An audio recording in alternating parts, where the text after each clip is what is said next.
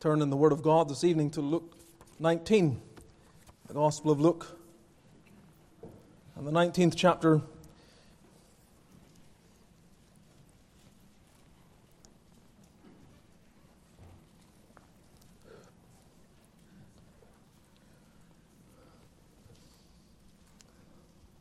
I think there may be one or two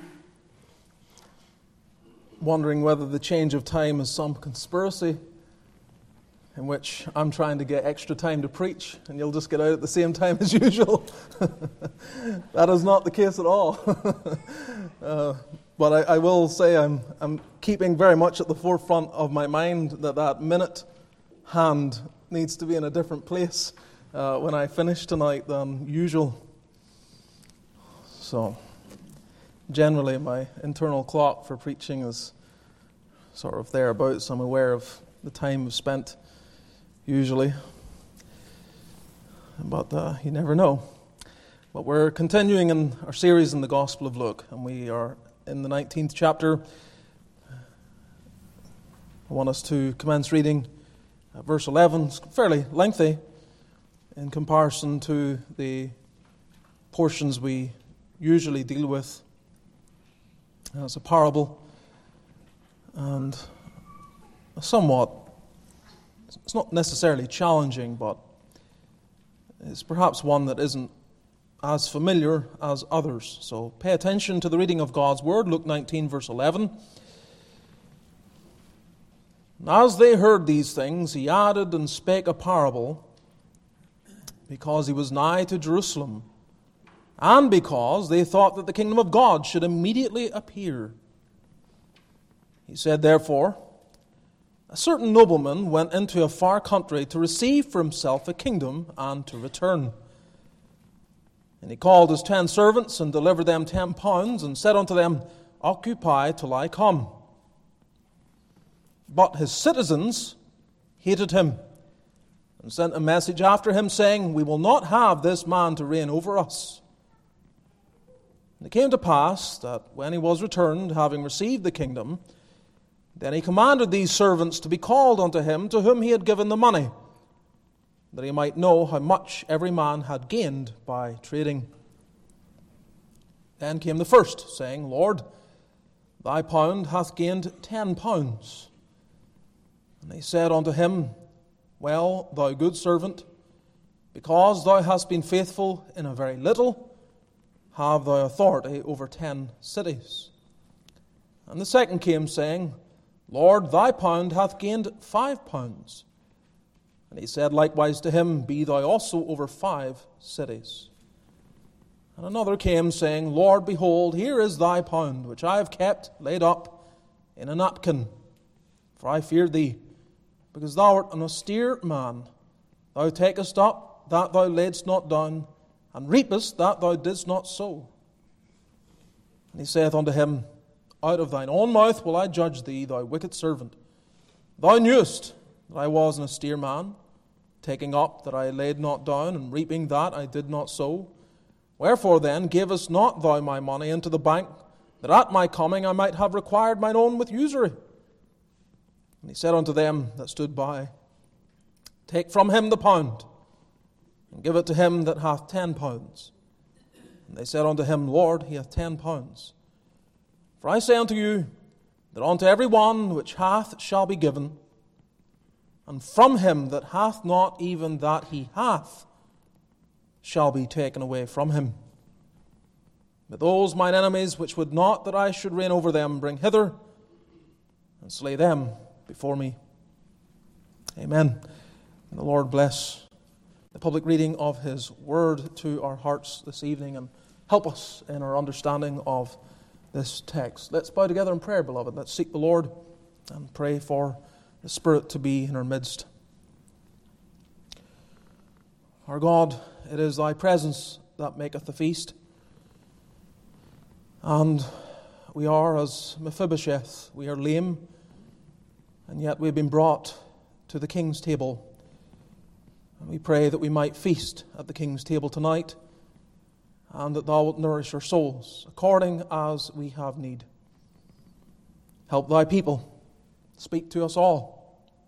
Remember preacher and listener, may we, O God, all know that the Lord has given a word to us, a word appropriate, a word we hearken to, a word we obey. For those that are cold, for those that may be unsaved, we pray for a word for them.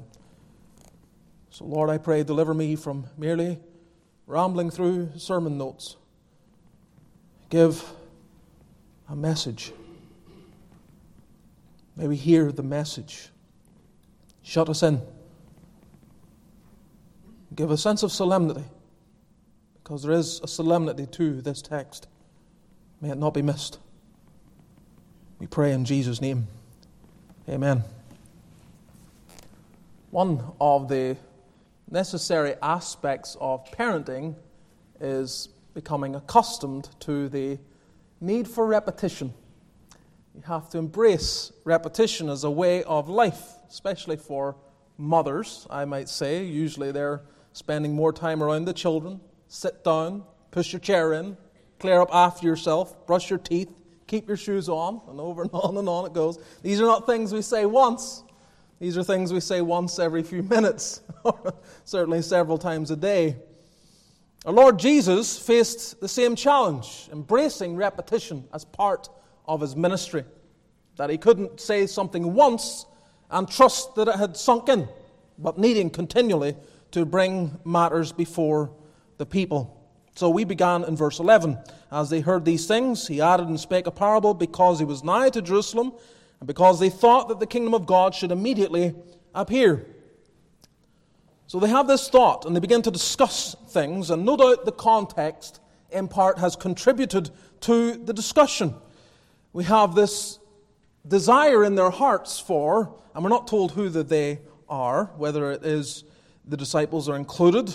We're not told that, so whoever the multitude are, or the general uh, people that are gathered on this occasion, they begin to discuss this desire that the kingdom of God should immediately appear. They, they're thinking that, no doubt, talking about that. And again, the context has no doubt contributed to their feeling regarding this. You can see the, what has happened the, back in the previous chapter with the, the, the, the sight given to blind Bartimaeus from verse 35 and following, as the Lord Jesus comes into Jericho, there's this blind man who's begging and he cries out, Jesus, thou son of David, have mercy on me. And he keeps crying out, even though they try to tell him to be quiet. And eventually the Lord comes and gives us sight. And there's a great movement, there's tremendous energy that charges the crowd that are there. Look at verse 43. Immediately he received his sight and followed him, glorifying God. So he's contributing to the energy, and all the people, when they saw it, give praise unto God.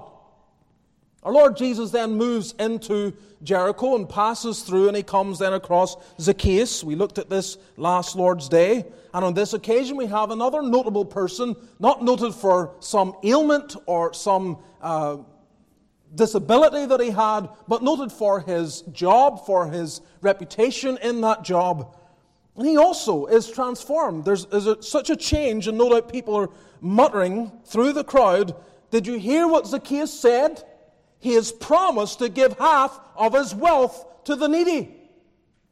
And this again would have filled the air, and people would have been discussing. Few people give half their wealth to the needy. Certainly in the middle of their life, might be something people do uh, at the end of their lives where they send much of their wealth away to various humanitarian needs or whatever. But here is a man, upon his conversion, gives half of his wealth away. So there's great energy.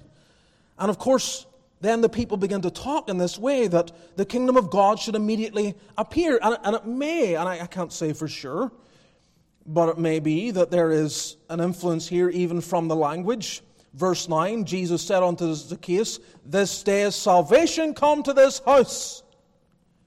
And I wondered whether or not that contributed, because salvation doesn't just mean the personal uh, salvation of the soul. The word is often used with regard to national deliverance, and house is often used as a word to represent Israel. And perhaps then there was muttering that here, deliverance has come to the house of Israel.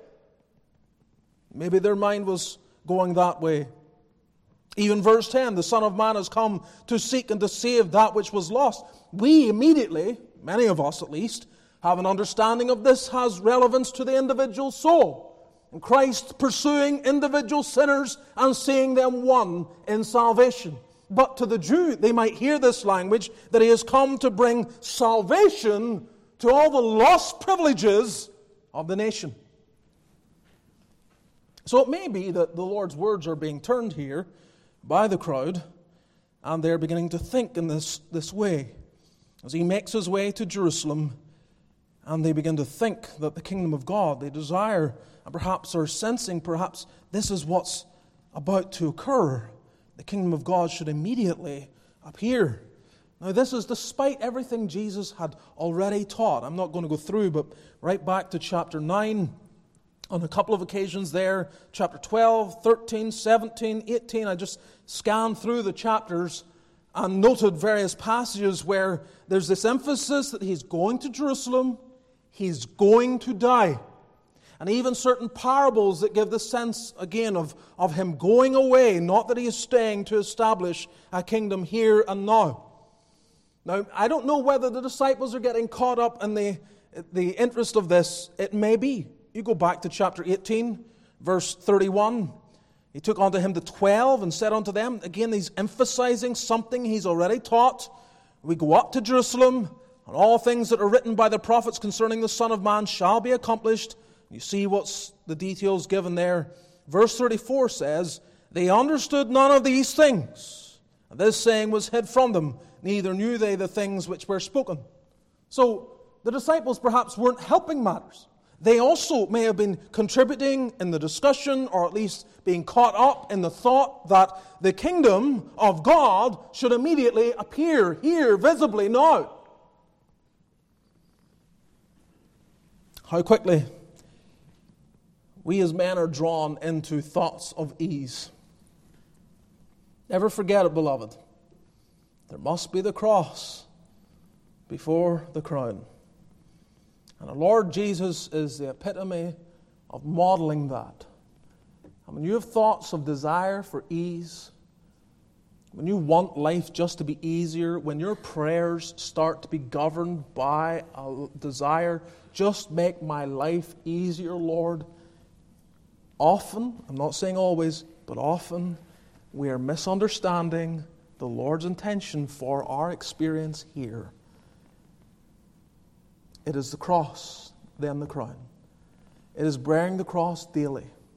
He filters his people, he causes them to shine forth even more brilliantly and vibrantly because they bear suffering in this world while maintaining a faithful, steadfast love for their Lord.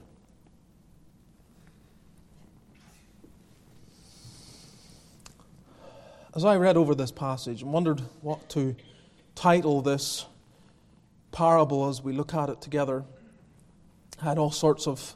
Sometimes you get just real clarity. Here's, here's, here's what I want to emphasize, here's the, the angle I want to go.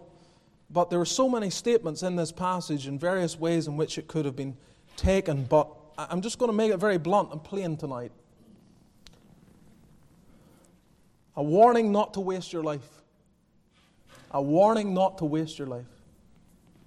Because that's really the heart of it. There are other details, there are other aspects, but our Lord is essentially laying out a warning. And among those warnings is primarily this emphasis don't waste your life. There are five headings. These are very simple. We're looking here at our Lord Jesus in this passage. You may call him the nobleman, you may call him a king of sorts because he's getting a kingdom. But you will note here his intention, his instruction, his opposition, his commendation, and his retribution. Those are the five headings that will govern our thoughts as we move through these verses with the Lord's help. Look first of all then at his intention. Verse 12.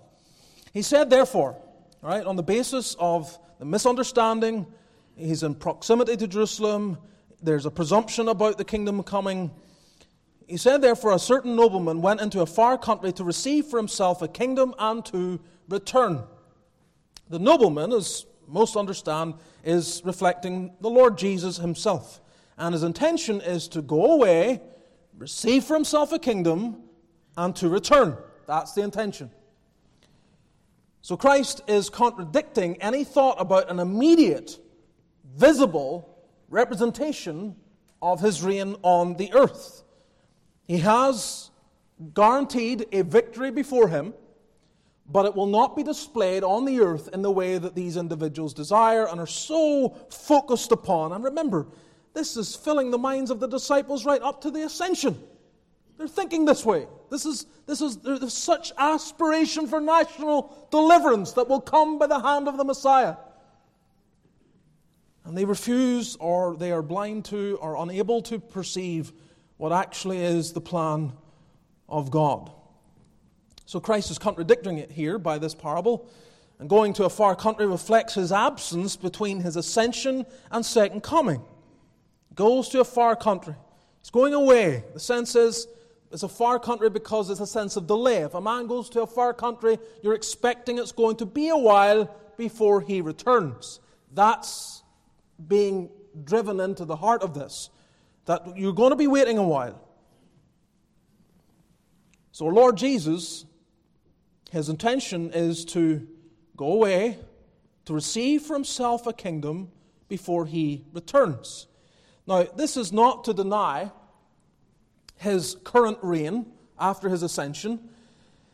It's not, we're not to see this parable as saying, well, his reign will come later once he has gathered to himself a kingdom or it's given to him. We know that our Lord is reigning right now. This is the emphasis of Peter on the day of Pentecost. In Acts 2, Acts 3 as well, language that emphasizes the fact that Jesus Christ currently is reigning. He has this present reign. If it wasn't made plain in Peter's sermon, we would note by what our Lord says concerning the Great Commission that the authority of his disciples to go into the nations and invade other territories is because all power is given to him. So, Christ sitting at the Father's right hand, he does so until all his enemies are under him. Paul says he must reign till he hath put all enemies under his feet, 1 Corinthians 15 25. So, there's nothing to suggest that he is not reigning now. He sits at the right hand of the Father. That's a place of authority. He, he governs from heaven, he causes all things to be driven towards the benefit of the church, according to Ephesians. So he oversees the church in her adversity and her prosperity. He sends forth his word as a sovereign by which men will finally be judged. He regenerates sinners, sanctifies saints, empowers them by his spirit, nourishes them by his grace. He makes use of Satan for his glory and lets nothing ultimately prevail against the church. That's now. It's part of his reign. However, however, he has not yet subdued all his enemies. He has not yet appeared as judge of the world. He has not yet revealed his majesty. In many ways, we might say his reign is concealed in all of its glory, not yet manifest to all. And the revelation of the full power of that reign will come at the last day. So he goes away to receive or obtain a kingdom. That's verse 12. And verse 15. It came to pass that when he was returned, having received the kingdom. So he goes to receive it and he, he succeeds in receiving it. So the plan of the Lord Jesus to go away and have this intermission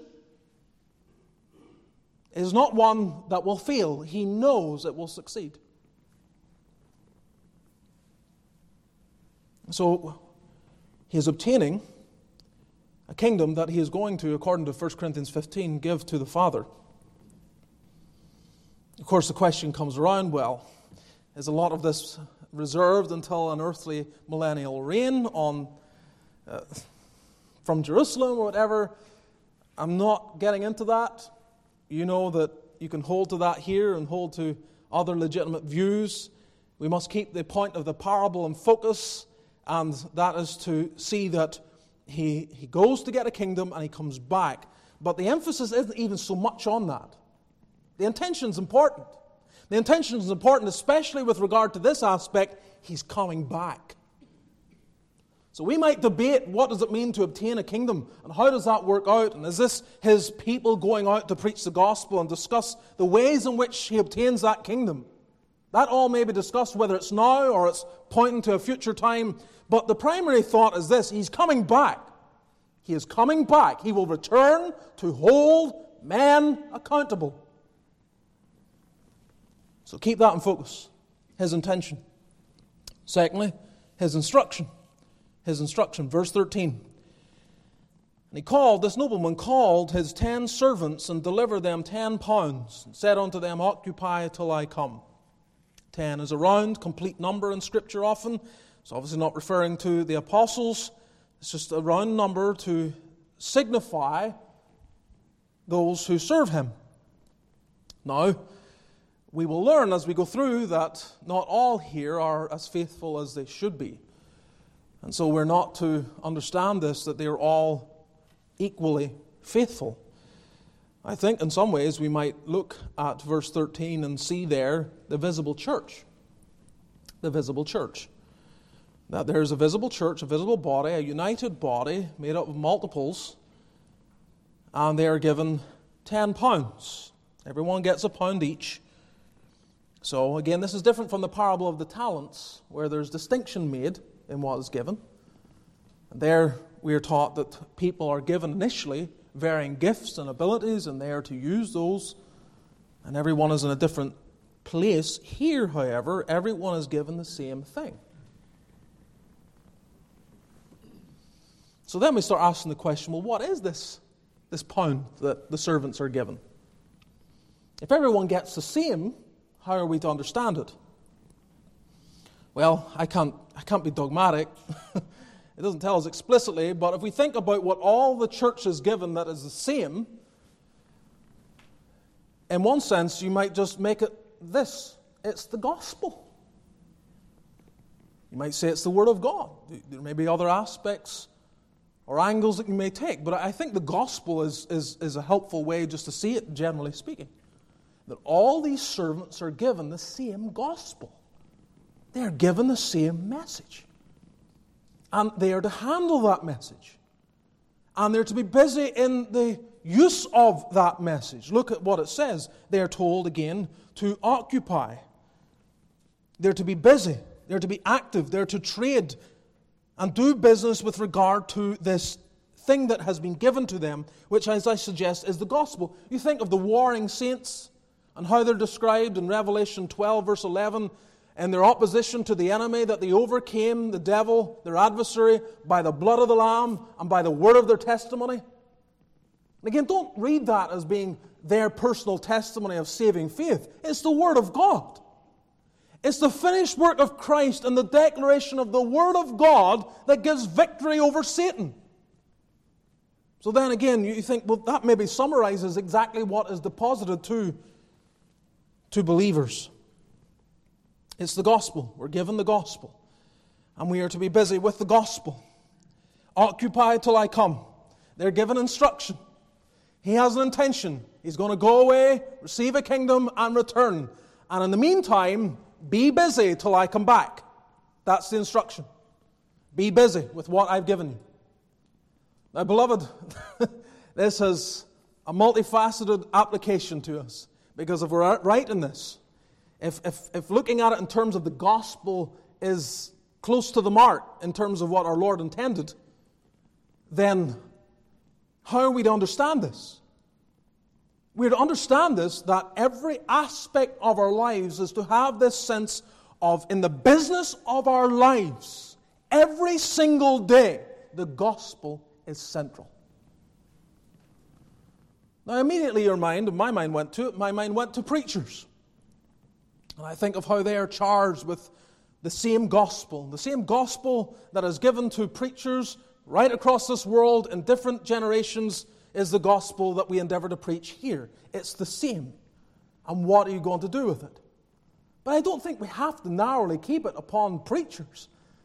The gospel is given to, into the hands and deposited to every single believer. The gospel. And it's not simply about how we trade with it, if you can use that language in the context of the parable, trade with it in terms of our declaration and evangelism of it. That obviously plays a part. But we are to be busy till He comes. And the reality is, beloved, we have seasons of life. And there are times, there are times where you can't do what you did before. Then what do you say? Can you no longer occupy? Can you no longer be busy? Are you sidelined? Are you set aside by the Lord in His providence so that there's nothing you can do to trade in a way that receives His commendation? Of course, that's not the case. We can be busy with the gospel in every context, in any context. Placed on our backs, unable to move, paralyzed by sickness. There we can occupy till He comes. Cumbered with the burdens of family life and little children taking up every moment of your day, exhausting you to no end. Occupy Apply the gospel. First of all, in your own heart, keeping it there. Being busy with the gospel in your own soul. Not living life like it's some faint memory where the gospel was relevant and joyful back in the past. But to this day, praise God, this morning, the gospel is for me. Being busy in its application in your own life. And of course, distributing it to those, those children. those little ones, those, those that you teach in a class where you get opportunity. Those that you work with, those that you serve in your employment. It's bringing the gospel into every scenario. When the family's overwhelmed and they don't know what to do, when you've lost work or employment or someone's sick or something else is happening, it is taking, it is seizing upon that pound and putting it to work. Putting the gospel to work. Uh, and this we please our Master. We please Him. We go into the community, obviously, this week. What are we doing? trying to occupy, be busy, trade with what we've been given. This is a little community here in the middle of Greenville, and the gospel is here, and we invite these families to bring their children so that we might be busy with this pound that we have.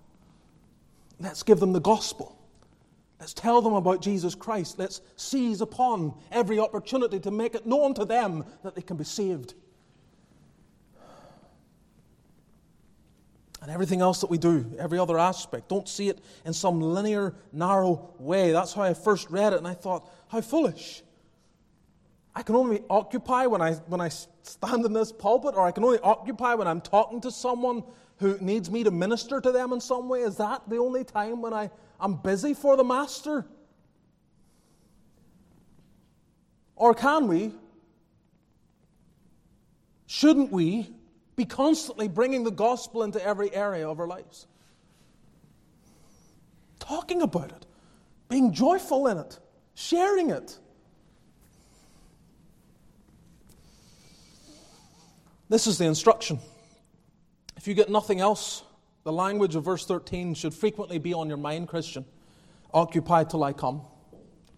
I pray over those words with a measure of regularity. God, help me to occupy till you come till the Lord returns or I'm called. Occupy. Staying busy. Doing something that matters. Persevering. Yes, persevering till I come. Don't stop. Don't start well and finish badly.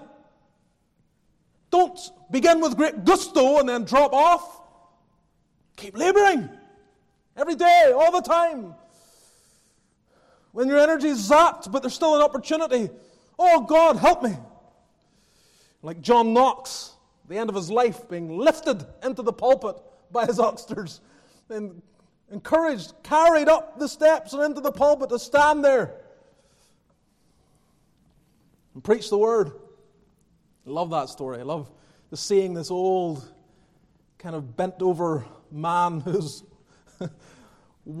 done battle like few others and been carried into the pulpit, helped down the street to the church, or up the street to the church and into the pulpit. And he's slowly exegeting the text and the passage and sort of moving way through it and perhaps showing his age, maybe in his physical demeanor. But when he comes to the application, and he's like, here's the point. Was it he, he dung the pulpit in blads and was near, near flew out of it, flew out of the pulpit, that is. Energy. Staying busy. Oh, Christian, be busy. Be busy for Jesus. That's what he said. That's what he's expecting. This is his instruction. This is his instruction to you. Be busy till I come. Be busy till I come. So ask yourself Am I busy? Am I? Do I know how to take the gospel every day and apply it first to myself, then to those in my life, then to those that God in His providence would put under me or bring it my way? Occupy. Seize upon every opportunity. Take every chance to put the gospel before people. Sometimes it's you that puts the gospel before them. Be busy in that. Sometimes you're getting people under the gospel and you're trying to bring them to church, get them to the house of God. Be, be busy in that. I, I think we've come to a time where we no longer really invite people to church, not in the way people in the past did. We don't. We're not busy inviting them, bothering them. Come to church. And they say, No, I've got this. So, you know, you may think it's an excuse and you, you, you let it pass this time, but then you keep peppering them until finally they're, they're, they, they have no more excuses. And they have two options either relent and go, or say, Listen, I just don't want to go. and they finally be honest with you.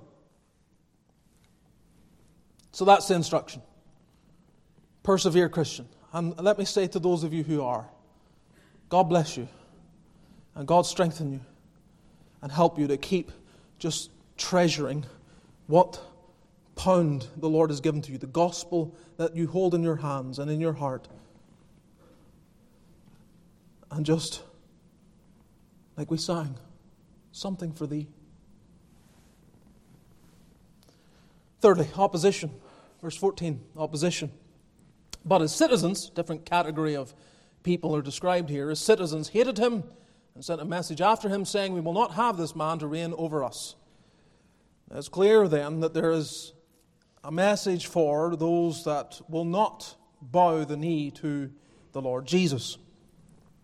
And of course, we, we know they're there. Verse 7 When they saw it, they all murmured, saying that he was gone to be guest with a man that is a sinner.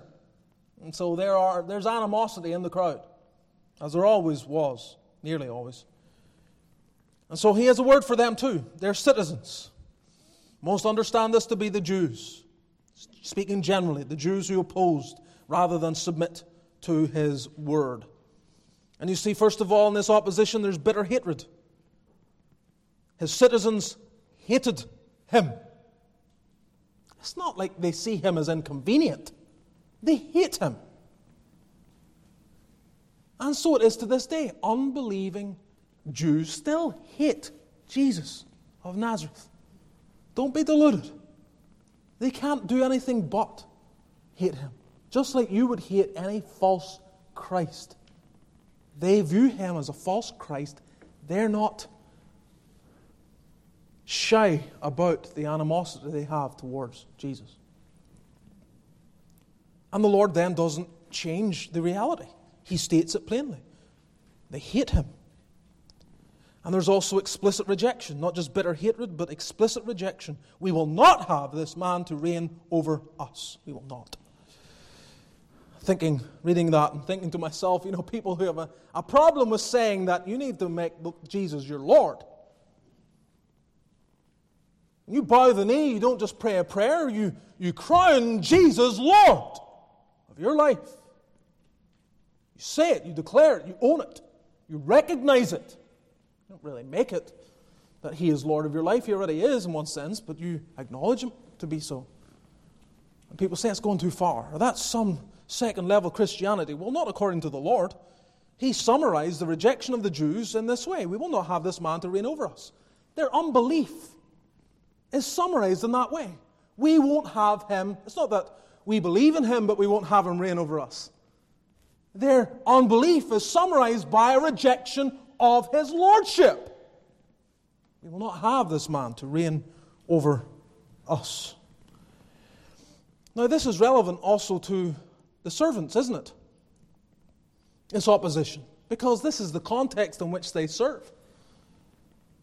This is, this is part of what they will be challenged with as they try to occupy till the Lord comes back. They're not in an atmosphere where everyone's their friend, where people want what they have to give, where they're coming with this gospel, this gospel that has transformed their lives, this gospel that makes men say, I'll give away half of my wealth. That same gospel that they love is hated, despised, utterly rejected. And this, therefore, makes it a challenge. Oh, child of God, you know it already. The challenge of maintaining your fidelity and loyalty to Christ every day is made all the more difficult not by simply the weakness of your own frame, but by the daily opposition to Christ you face. If you walked into your place of work and everybody loved Jesus, and everyone you served as a customer loved the Lord. And every time you went down the street, you just hear the,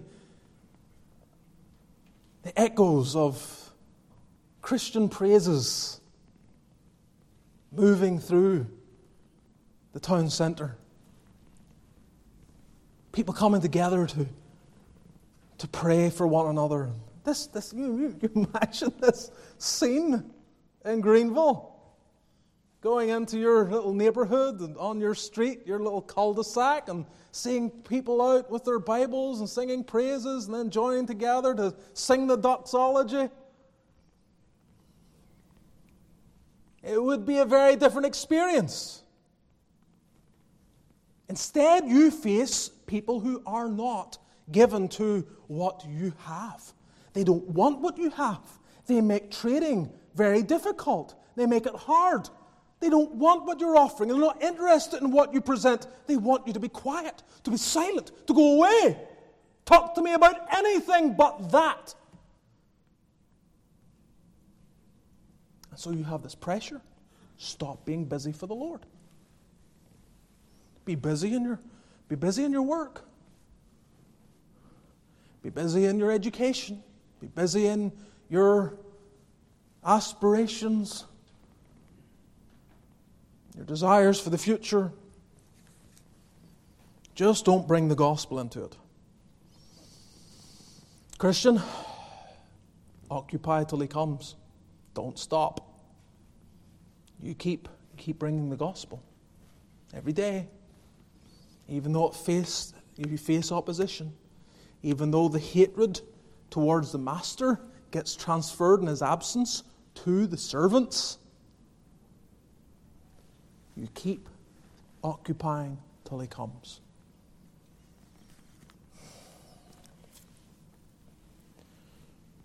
So, we've seen already his intention, his instruction, his opposition, and then his commendation. There is here commendation. Verse 15 and following, let's just read these verses.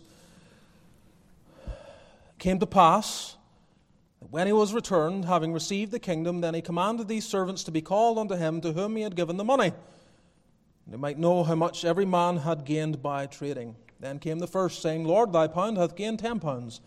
And he said unto him, Well, thou good servant, because thou hast been faithful in a very little, have thou authority over ten cities. And the second came, saying, Lord, thy pound hath gained five pounds. And he said likewise to him, Be thou also over five cities. We'll just end there for now. I was reading this, and you know, it's encouraging the emphasis of the servants. As they come to that time where their life is being weighed and judged by their Lord. The first comes saying, Lord, thy pound hath gained ten pounds. Thy pound. And the emphasis is, is almost like it was nothing to do with me. In one sense. Now, they were given responsibility for it, but it's not, look what I have accomplished. It's, thy pound hath gained ten pounds. There's a detachment in the language. That the servant is not quick to suggest that it's all down to his own great labours. Thy pound hath gained ten pounds. It's like how the Lord's people are. They're not quick to take credit for what they have done. They recognize that what have we that we have not received. But there are a few things to see here about these servants who are commended. First, their reputation. Their reputation. Well, thou good servant. It's good servant.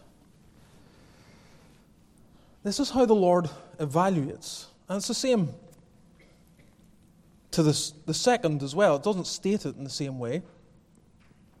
He's not told good, but the sense is that there's commendation towards him as well. These are good servants. And that's the best that we can hope for, beloved. Of all your thoughts about your life, and all you hope to achieve and all you desire to see accomplished. Bottom line, you ought to hope for this. Jesus says, I have been a good servant.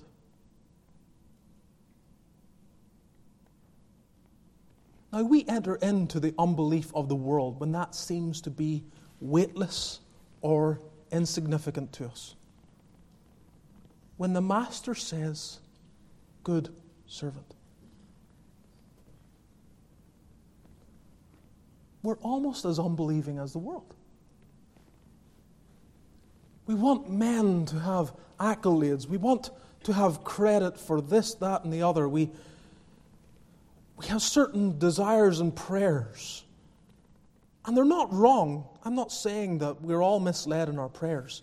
But I do ask myself and you tonight how often do we simply pray, Lord, please help me so that when it comes to the end, I receive, well done, good servant? Because a whole lot is going to be burned up. That is going to last. A reputation. A reputation before the nobleman, reputation before the master. That's what we want. Not only reputation, responsibility. Thou hast been faithful in a very little. In a very little. You were given a pound. Some suggest this might be about three months' wages for a labourer. So it's not a lot. But he's managed to multiply it sufficiently tenfold.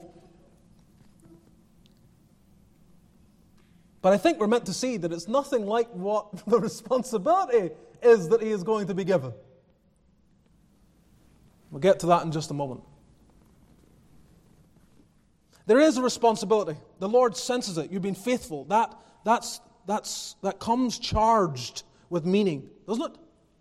You've been faithful. Faithful. I give you one thing to do, very little. It's not grand, it's not huge, it's not what the world is after. In fact, the world hates it. But I give you a thing to do. You've been faithful in that thing. I've been suggesting to you that that is the application of the gospel to everything that we can. Wherever we go, wherever we are, whatever the season of life. And Jesus says, Faithful. You've been faithful. I gave you one responsibility. make use of the gospel. This they did. And there's also then their reward their reputation, responsibility, and reward. Have the authority over 10 cities. Like I say, note the distinction. Given three months' wages, he multiplies it tenfold, but then authority over 10 cities. Now, Calvin warns here that we are not to take this literally, like believers are given governance over literal cities, especially when we think of this, the glorified state where there's one city, as it were. But the point, the driving point, is that there is a distinction of reward that is given to faithful servants. One is given 10 cities, the other is given five. The sense is that you, we, we have this opportunity, and the Lord deposits, deposits to us the gospel, and we are to be faithful using it, applying it, sharing it, supporting it. And that's faithful labor. And the Lord then rewards. Now, I've dealt with the idea of differing rewards before the Lord in the past. There's a lot there we don't know. There's much in terms of uncertainty about how this all unfolds and how the Lord delegates at the last, depending on the faithfulness of his people. Suffice to say, we're told that it happens. And the reason we're told that much is to motivate us. At least in part. It's to motivate us. The Lord is saying, I'm going away, occupy till I come, and I will reward you when I come back. And believers, I think that will be an eye opening experience. I think a lot of preachers will be at the bottom of the totem pole, and there'll be a lot of faithful believers who never were known and never preached a sermon, even, and yet were faithful and diligent in their business and occupying till the Lord's return. And they are seen as good servants, faithful over very little.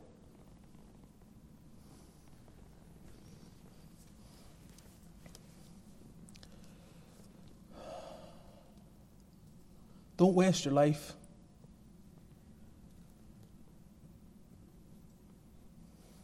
American dream.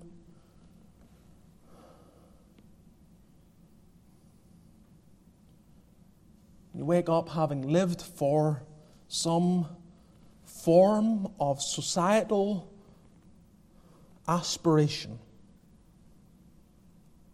And you wake up in an eternal nightmare.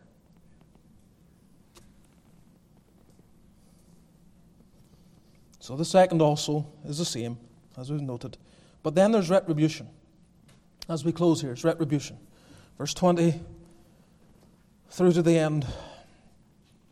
The bulk of this is given over to the, the unfaithful servant, the bad servant. And then the last verse to the, the enemies. So look at the retribution here.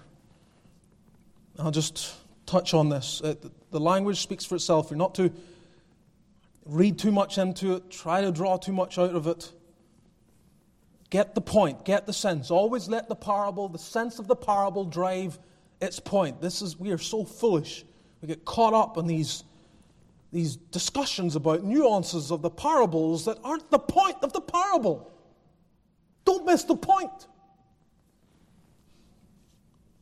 Don't waste your life. That's what Jesus is saying. You're discussing here uh, with aspirations for an immediate kingdom which will bring a great peace and prosperity in the land, and you're just wasting your life.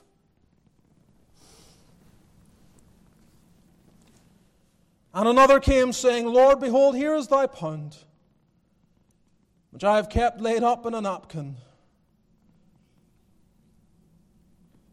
Now, the language that follows, there's debate. Is there truth to this? Is there a certain austere frame of the Lord? Perhaps it could be argued.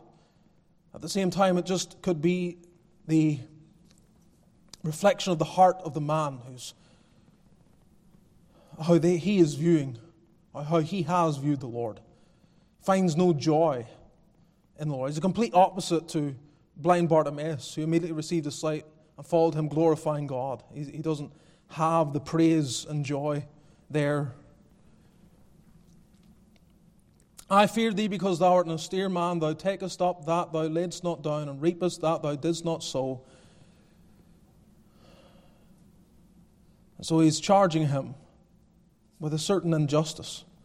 And he saith unto him, Out of thine own mouth will I judge thee, thou wicked servant. Thou knewest that I was an austere man, taking up that I laid not down, and reaping that I did not sow. Wherefore then givest not thou my money into the bank? That at my coming I might have acquired mine own with usury. Now, I don't know all that's going on here. I'm just being honest with you. I don't know, you know, what is it for someone to take what has been deposited to us and just give it to the bank? I, I mean, what is that? Is it, is it just you, you, you took it onto yourself at least? You, at least you took heed to the gospel yourself? No, you didn't share it. You didn't do anything with it. You didn't go to others with it. I don't know.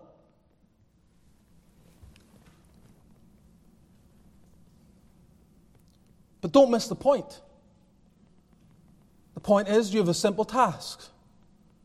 I have given you something to make use of. I'm going away. Stay faithful in doing what I've asked you to do until I come back. Instead, this servant was idle, did nothing with what the Lord gave him. He just looked at it. He comes up with what may be simply an excuse concerning how he might be treated if he loses it or something. All of that we're unsure of. The point is this he has misused what was given.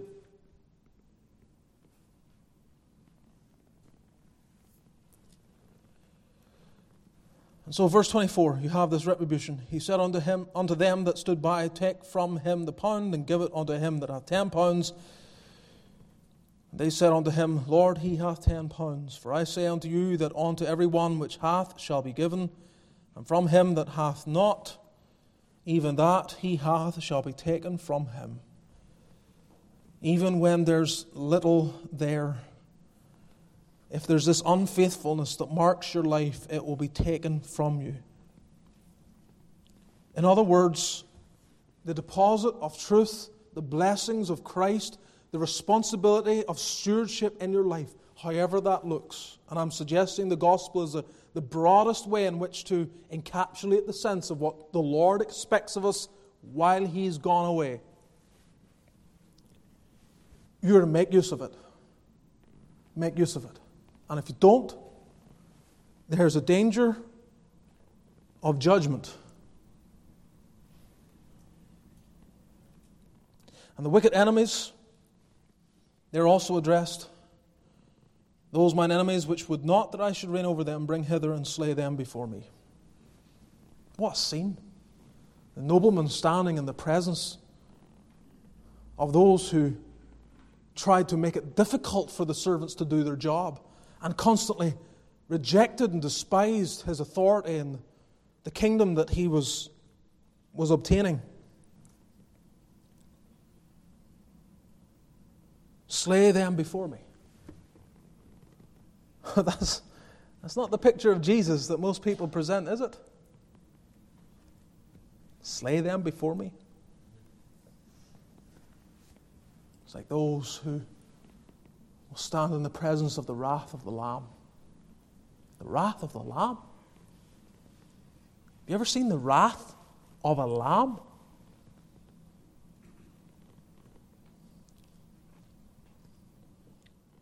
Don't waste your life. That's the bottom line. If you're a Christian, you have one thing get the gospel out, apply it to your life, Share it with your family. Teach it to your children. Encourage your spouse. Talk to your parents. Bring the gospel in. Your community. Pray with them. Pray for them. When there's something you know that is going on in their lives, don't sit back and just not see it. This is an opportunity to go in there, to pray for them, to share with them the Word of God. Have literature at the ready. Try, try every way you can to share the good news. It's good news. Do you believe it? It's good news. Amidst all the bad news. Oh, if Christians would actually share it like they thought it was good news. That it was written over their face like someone who's coming with the best news. Did you hear this? The most glorious news they ever heard. And you could see it written all over their face. They walk into work, they just found out that they're going to become grandparents. You know, you can see it written all over your face. You walk into work, people know. And if Christians began to live like they believed the gospel was good news, it'd be written all over our faces, wouldn't it? more readily we would share it. Those of you who are rejecting the gospel, rejecting the reign of Christ over your life, playing fast and loose with what is put before you, and declaring either explicitly or within your heart with a certain unbelief and rejection, I will not have this man to reign over me, you will perish. You will perish. Our Lord Jesus is about to go to Jerusalem to die for sinners. He is making his way there. He is declaring his intention. People ought to have gotten the idea by now what he is there to do to lay down his life, to bear the sins of many, to become a substitute for sinners, and they're still rejecting. All of his miracles, they're signifying truth that you're blind, spiritually blind, but I give you sight. You're a beggar, but I give you riches. You're a leper, but I cleanse you. And over and over and over and over and over again for three years, they've had nothing but irrefutable witness and testimony that this is the Son of God. And they say, We will not have this man to reign over us. We will perish. Believe. This is good news. Is good news. Christ receiveth sinful men. He comes to be guest with a man that is a sinner. Guest with sinners. Preacher, how do I qualify to have this grace of all my sins forgiven and be adopted into the family of God? First, acknowledge you're a sinner and then run to Jesus It really is no more complicated than that. Get yourself there before the Lord. Don't waste your life. Let's bow together in prayer.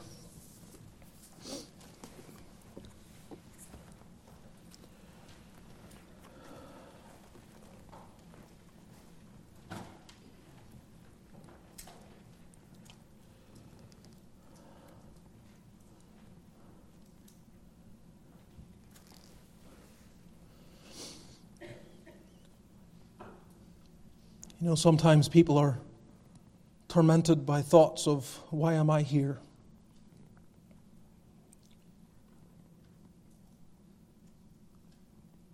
Questions that have plagued the mind of men for millennia.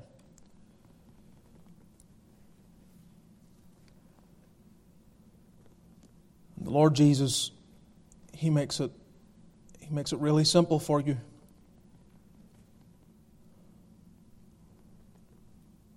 Your objective is to live to the glory of God. It is one that you cannot do entirely by your own effort because by nature you're a sinner. But He has come to transform your life, to deal with the problem of your sin, reconcile you to God, and give you a footing upon which you can serve and occupy till the Master returns. So, whatever your occupation, whatever your season of life, whatever your place in this world, put first, first things. Seek first the kingdom of God and his righteousness. Don't Don't see it right there before you. Don't taste the gospel in this service and then turn away. Dine on the bread of life by faith. Take Christ as he is offered to you freely, and he will pardon, forgive, cleanse, and bless you. If we can be of any help to you, please be sure to let us know. Our God and Father, please bless thy word. Hide it in our hearts that we might not sin against thee. We desire that we would receive the language good servant. Please, Lord, help us to be good servants. Just a short life over in a flash. Help us to be good servants. Bless this congregation. Help us. Do bless our time of fellowship tonight and keep thy word ever at our forefront of our minds. May we this week even be more faithful by thy grace. May the grace of our Lord Jesus, love of God our Father, and the fellowship of the Spirit be with all thy people now and evermore. Amen.